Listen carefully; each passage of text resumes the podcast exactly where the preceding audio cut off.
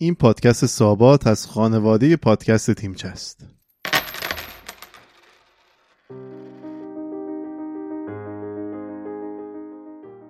سرگی شاپکین در حالی که وزش باد خیلی سردی پنجره های دفترش رو میلرزونه بسکویتش رو توی اصل فرو برده و به هنر زنده موندن فکر می‌کنه آقای شاپکین شهردار شهر پاولوپیل در شرق اوکراینه وقتی که ولادیمیر پوتین در فوریه سال 2014 شروع به تصرف قلمرو اوکراین کرد آقای شاپکین می‌دونست که روستای او در خطر در یک طرف جدایی طلب های طرفدار روسیه بودند که توسط کرملین مسلح شده بودند و در طرف دیگه نیروهای ملیگرای اوکراین اگر اونها بر سر این روستا یا شهر کوچیک می جنگیدن تعداد زیادی کشته می شدن.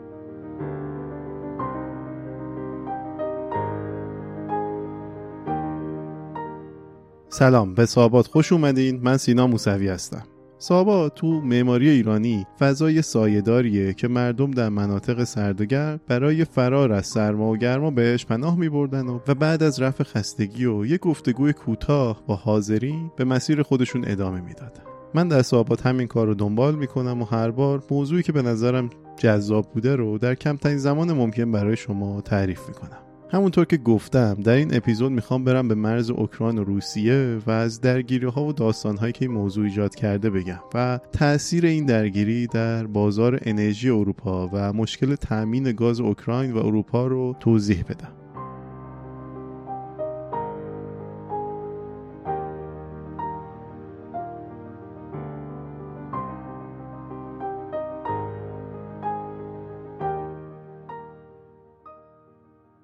سرگی شاپکین معلم سابق تاریخی که معمولا ژاکت کشباف پشمیش رو به تن داشت با مردهای مسلح به گفتگو نشست. روستای آقای شاپکین هیچ ارزش استراتژیکی نداشت ولی مغازه برای خرید مایحتاج داشت. او پیشنهاد کرد که جدایی طلب ها صبح ها بدون اسلحه و پای پیاده برای خرید غذا و سیگار به مغازه ها برن و ارتشی های اوکراینی هم بعد از او همون کار رو انجام بدن. اینطوری اونها به هم برخورد نمی‌کردن و تیراندازی بین اونها شروع نمی‌شد. این روش موثر بود. هیچ نزاعی در پاولو پیل اتفاق نیفتاد و محلی ها زنده موندن البته به جز یه نفر که تراکتورش روی مین رفت و کشته شد. آتش های زیادی از سپتامبر 2014 برقرار شده و نقض شده و تیراندازی های پراکنده در شرق اوکراین ادامه پیدا کرده. فقط تو دوازده اکتبر روزی که اجلاس اتحادیه اروپا و اوکراین در کیف برگزار شد ناظران صلح تقریبا 300 مورد نقض آتشبس از جمله 77 انفجار رو ثبت کردن.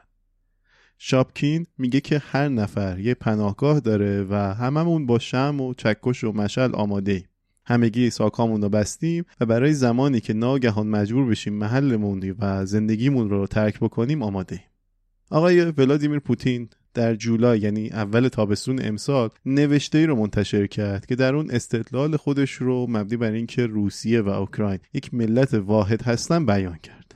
از اونجایی که پوتین قبلا شبه جزیره اوکراینی کریمه رو به خاک خودش زمینه کرده بود و از تصرف بخش بزرگی از شرق اوکراین توسط جدایی طلبان قومیتی اوکراینی حمایت مالی کرده بود اوکراینی ها این مقاله رو یه تهدید جدی در نظر گرفتن. و در ماهای مارس و آوریل جناب آقای پوتین 100 هزار سرباز رو در مرز اوکراین جمع کرد و بعد دستور عقب نشینی داد.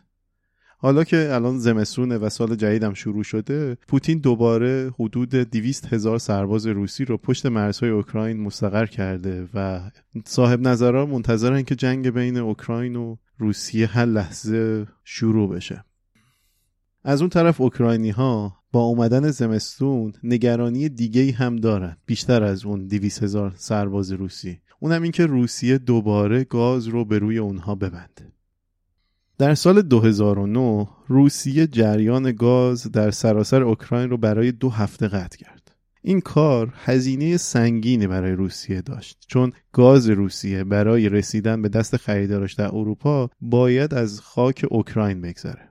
اگرچه به زودی به نظر میاد که روسیه ممکنه بتونه از طریق یک خط لوله جدید به اسم نورد استریم دو که از کنار اوکراین میگذره گاز خودش رو به آلمان برسونه. وقتی این خط لوله یعنی نورد استریم دو تکمیل بشه برخلاف مشکلات قانونی و دیپلماتیکی که بر سر راه این پروژه هست می‌تونه خیلی زود همین اتفاق بیفته. آقای پوتین این قدرت رو به دست میاره که تقریبا هر وقت که بخواد عرضه گاز در اوکراین رو قطع بکنه. از لحاظ فنی اوکراین گاز رو مستقیما از روسیه نمی‌خره بلکه از کشورهای پایین دستتر مثل مجارستان می‌خره. در واقع اوکراین گاز روسیه رو در شرق می‌گیره تا گاز خودش رو که در غرب اوکراین تولید میشه برای انتقال بعدی جایگزین بکنه و تحویل کشور اروپایی بده. بنابراین اگه جریان گاز در اوکراین متوقف بشه شرق کشور دچار مشکل میشه.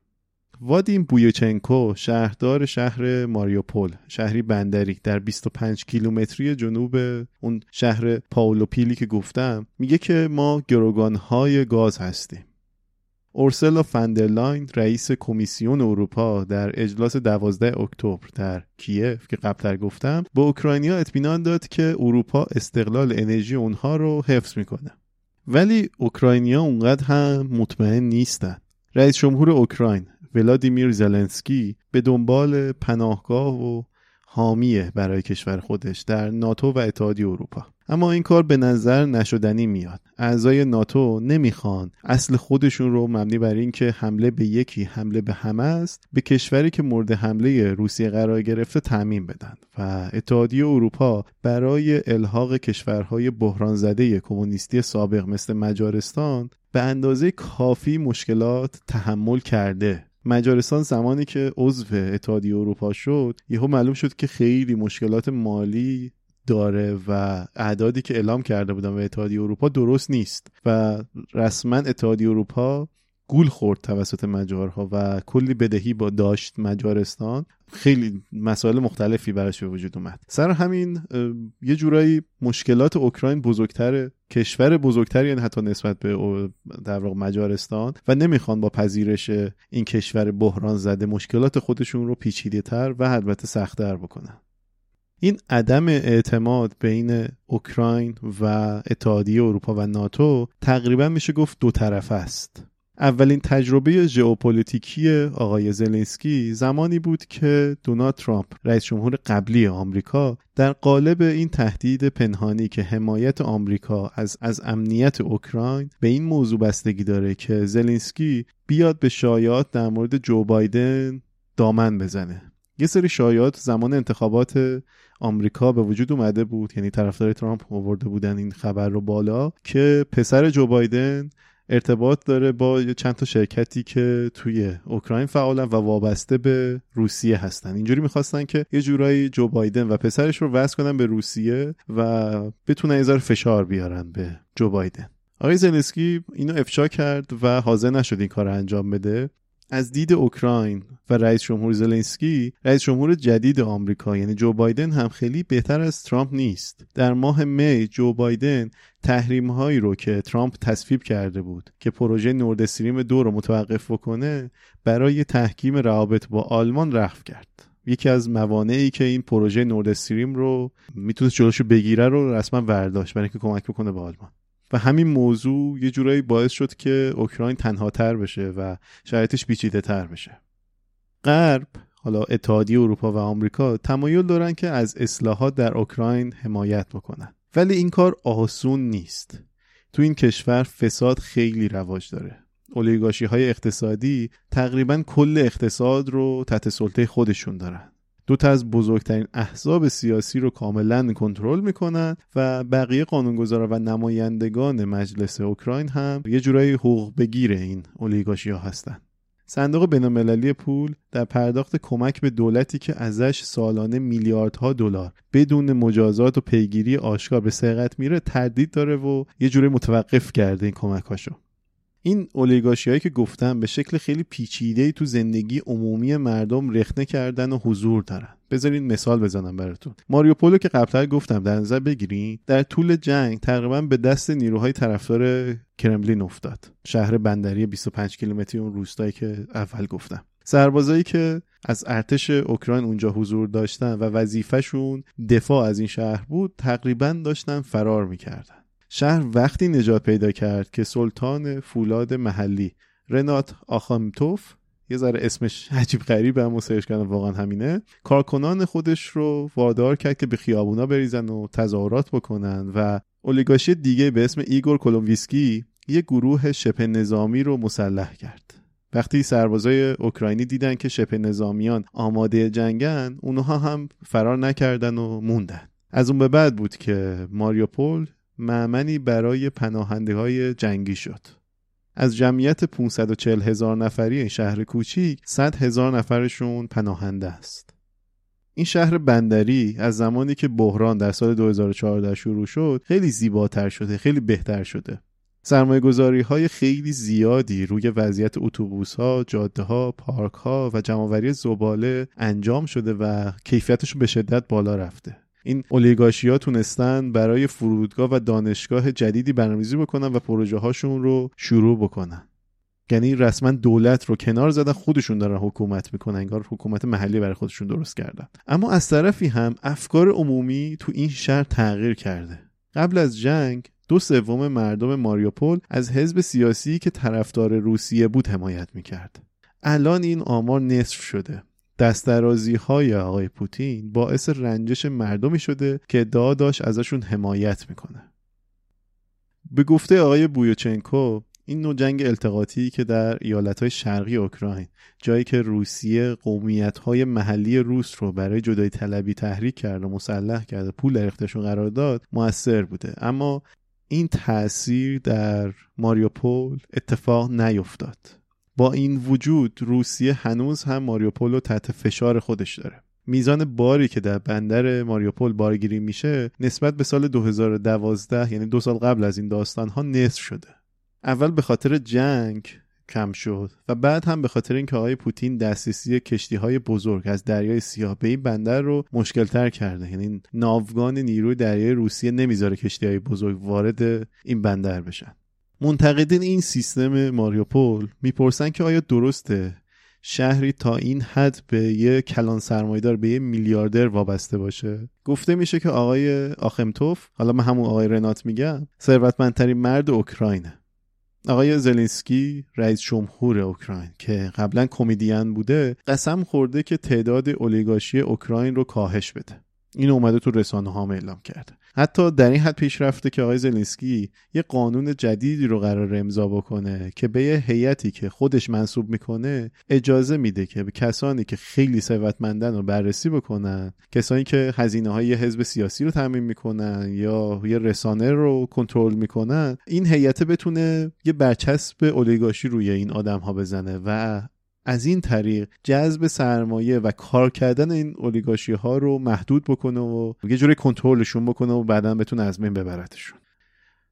منتقدا اما یادآوری می‌کنن که آقای زلنسکی رئیس جمهور اوکراین با آقای کولومویسکی روابط نزدیکی داره. آقای کولومویسکی یکی از جنجالی ترین الیگارشی ها و صاحب کانال تلویزیونی که میزبان برنامه بود که به ستاره شدن رئیس جمهور فعلی یعنی زلنسکی منجر شد. این اسم خیلی زیاده سعی می‌کنم کمتر بگمشون. منتقدا اما نگرانن که قانون به آقای زلنسکی اختیار بیش از حدی بده که از اون اختیارات برای مرعوب کردن و از بین بردن دشمنانش و اجبار اونها به فروش کانال های تلویزیونیشون به دوستانی که مد نظر آقای زلنسکی هستن استفاده بکنه. به گفته رئیس مرکز اقدامات ضد فساد اوکراین که یه سازمان مردم نهاده NGO میگه که این کار این قانون اولیگاشی رو از اولیگاشی بودن من نمی‌کنه بلکه وادارشون می‌کنه که رفتار سیاسی داشته باشن. یعنی به صورت علنی شروع بکنن و فعالیت کردن تا بتونن منافع خودشون رو حفظ بکنن. یه مثال دیگه بذاریم بزنم از حضور و قدرت اولیگاشی ها در دولت اوکراین. یه مثال واضحش از عملکرد اولیگاشیا در تضعیف دولت اوکراین تو بازار خورده فروشی گاز. خونه های زیادی هستن که گازشون رو از شرکت های می‌گیرن که در کنترل دیمیتری فیرتاشه. آقای فیرتاش یه کلان سرمایه داره یه بیلیونره که رابط خیلی نزدیکی با روسیه و ولادیمیر پوتین داره. آقای فیرتاش الان در وین زندگی می‌کنه و داره با آمریکا برای اتهام فساد مالی مبارزه می‌کنه. گروه وکلاش اونجا حضور دارن و دارن تلاش می‌کنن تا جلوی استرداد آقای فیرتاش به آمریکا رو بگیرن. شرکت های آقای فیرتاش بدهی های پرداخت نشده خیلی زیادی به شرکت نفت و گاز اوکراین که تامین کننده عمده گاز دولتیه دارن. این عددی که دارم میگم در حد چند بیلیون دلاره. این پول این بدهی می‌تونست برای افزایش تولید گاز خونگی سرمایه گذاری بشه. هم آقای فیرتاش زورش می‌رسه و این بدهیش رو پرداخت نمی‌کنه. یه جورایی دولت هم نمی‌تونه ازش بگیره. در عین حال مدیرعامل جدید شرکت نفت و گاز اوکراین که شرکت دولتیه به وسیله آقای زلنسکی رئیس جمهور اوکراین منصوب شده و این آقا این مدیر عامل جدید موافقت کرده تا یه بخش بزرگی از صندوق روزهای سخت یخمندان شرکت برداره و به دولت بده. یه جورایی وام مثلا. این کار به آقای زلنسکی رئیس جمهور این قدرت رو میده که برای ساختن جاده ها که دلخواه مردمه کمک بکنه و تسریع بکنه. اما رسما میشه گفت که پول کمتری در صندوق باقی میمونه تا اوکراین بتونه تجهیزات اضطراری رو برای روزی خریداری بکنه که شاید آقای پوتین قدرت سیاسی خودش مربوط به خط لوله گازش رو افزایش بده و بخواد به اوکراین فشار بیاره. این مقاله رو این مقاله که الان خوندمش از مجله اکونومیست من ورداشتم و ترجمه کردم. اینو به عنوان یک ورودی ببینین. مسئله اوکراین و روسیه که در مورد هم اوکراین هم روسیه قرار اپیزودهای بیشتری رو داشته باشیم. و باید بگم که این اپیزود در زمانی منتشر میشه که دومین سالگرد هواپیمای اوکراینیه. اتفاقیه که مثل یک زخمی میمونه بر روح و جون ما. که هیچ وقت فکر نمی کنم التیام پیدا بکنه. 176 نفر انسان بیگناه به راحتی کشته شدن و این موضوع بر دل همه ما فکر می‌کنم یادقل من سنگینی می‌کنه و هیچ وقتم دلم صاف نمیشه با این موضوع. امیدوارم که روحشون در آرامش باشه و امیدوارم که مسببان این تصمیم این اقدام و بعد از اون تمام اتفاقاتی که افتاد روزی در یک محاکمه خیلی بزرگ عمومی حضور پیدا بکنن و مجازات درخوری در مورد این موضوع بشن. مرسی که تا اینجا همراه من بودین. تا اپیزود بعدی دو هفته دیگه فعلا خداحافظ.